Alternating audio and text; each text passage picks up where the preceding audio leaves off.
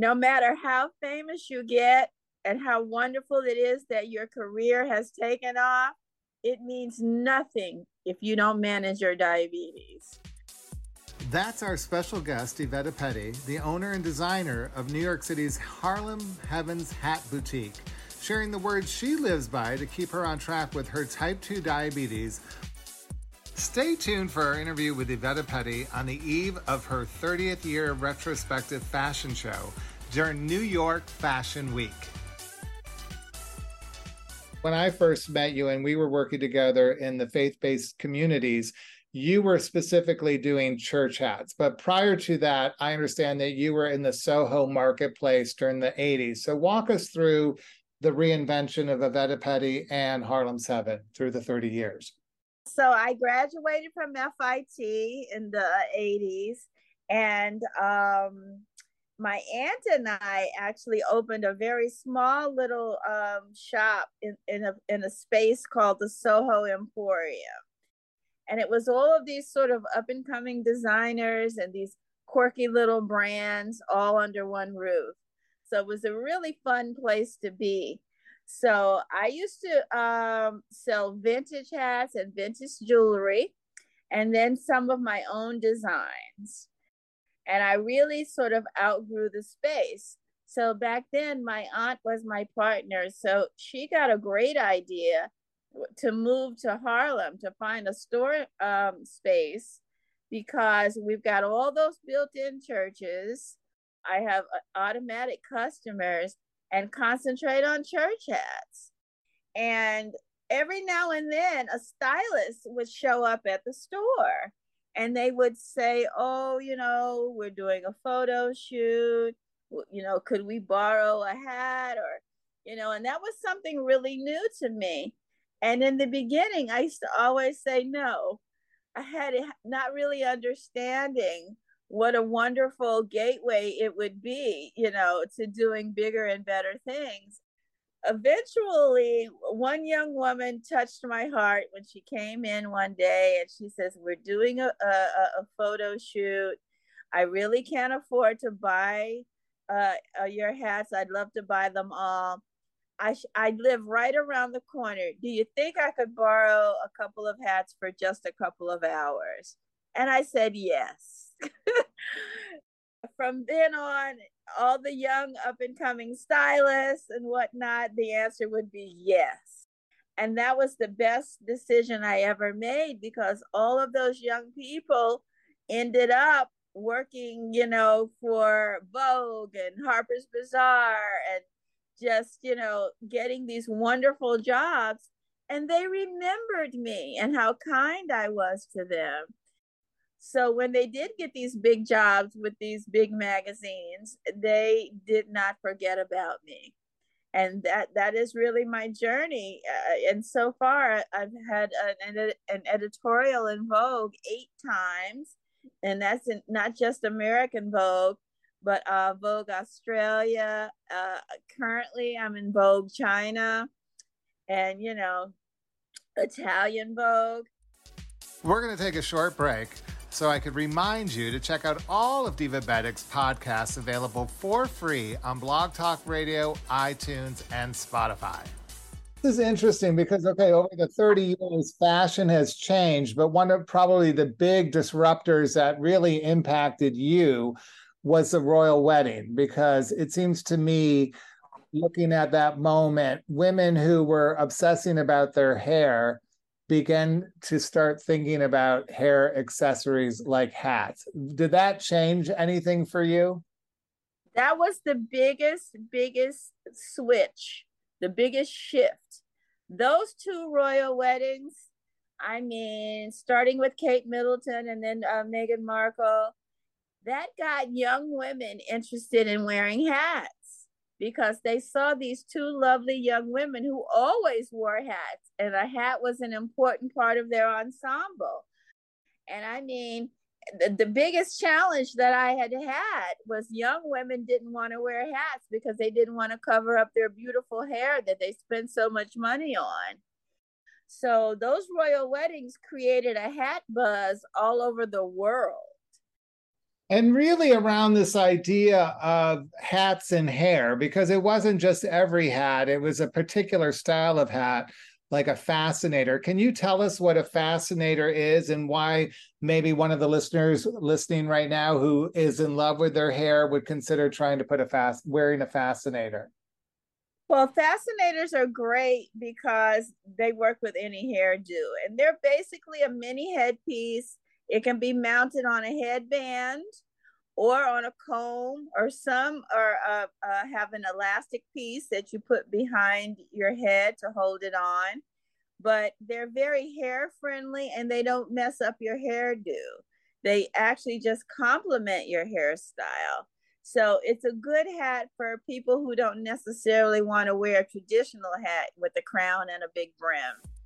When we come back, Evetta talks about her experience of living with type 2 diabetes as a small business owner.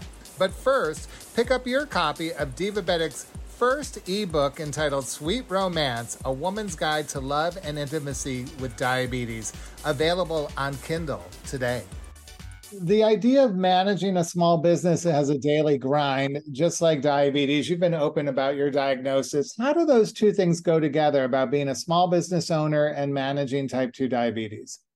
Wow, that's a tough one, but you know, that's something you work at every day, you get better at it.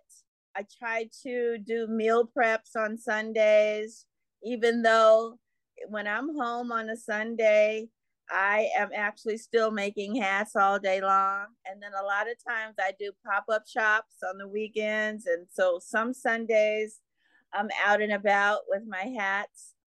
So managing diabetes is, is a tough one, but we have to because we want to live and we want we want good quality of life. How do you think just diabetes and being an artist or creator uh, work together? Well, I remember early in my diagnosis when I went to the doctor and I had this discussion, and I happened to have a, a copy of, of, of the first Vogue magazine that I was ever in. And it was one of the ones where it wasn't just my hats, it was me wearing one of my hats, which was very unusual at the time.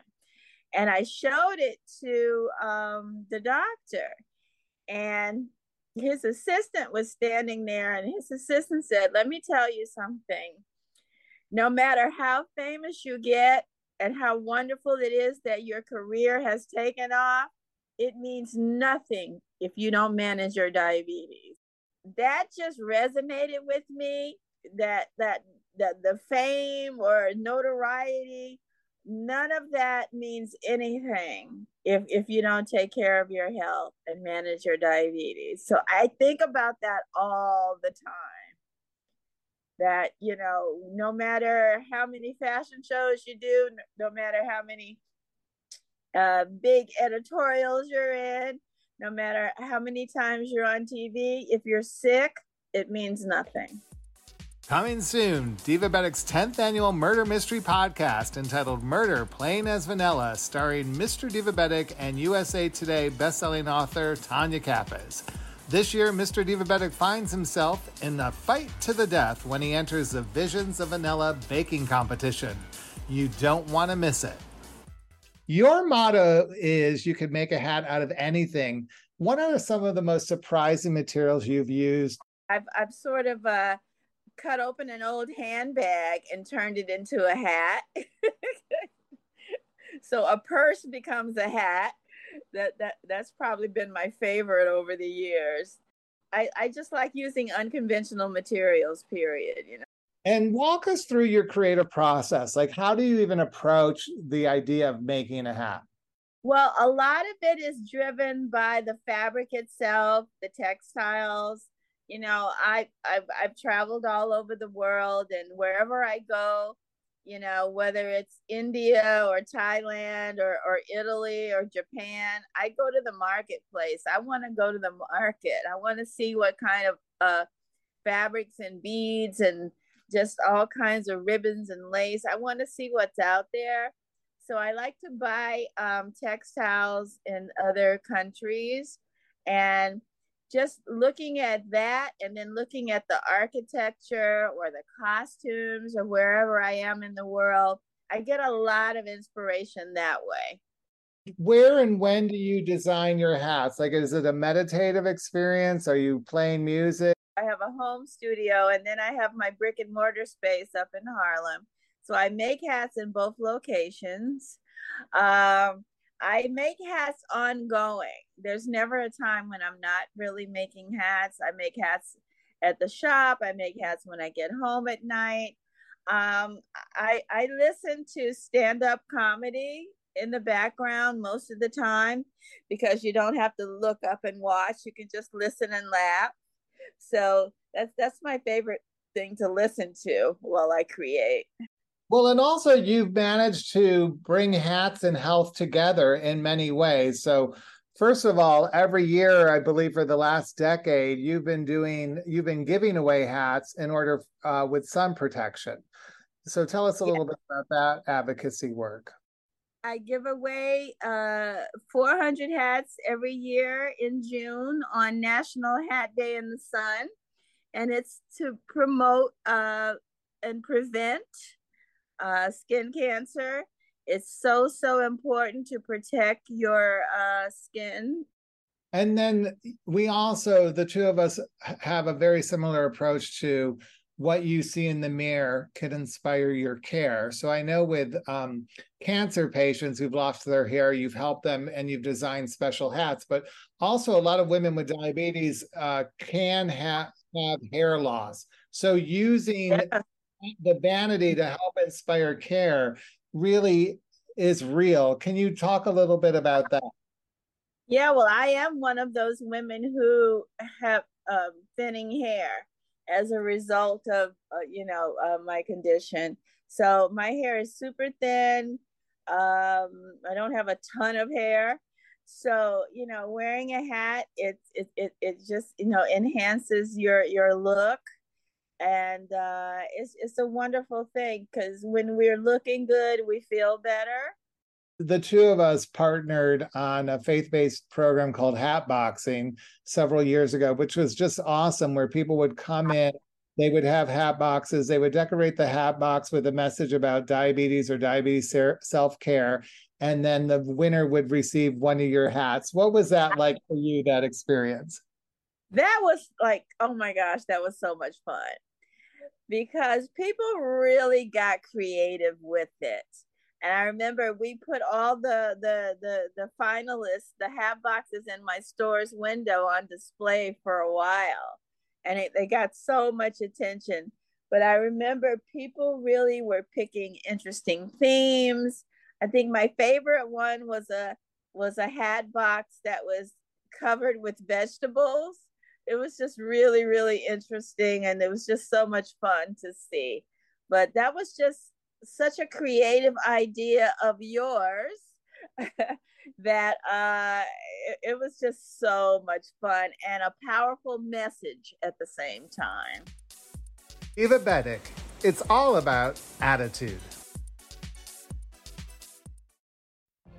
What if you could have a career where the opportunities are as vast as our nation where it's not about mission statements, but a shared mission.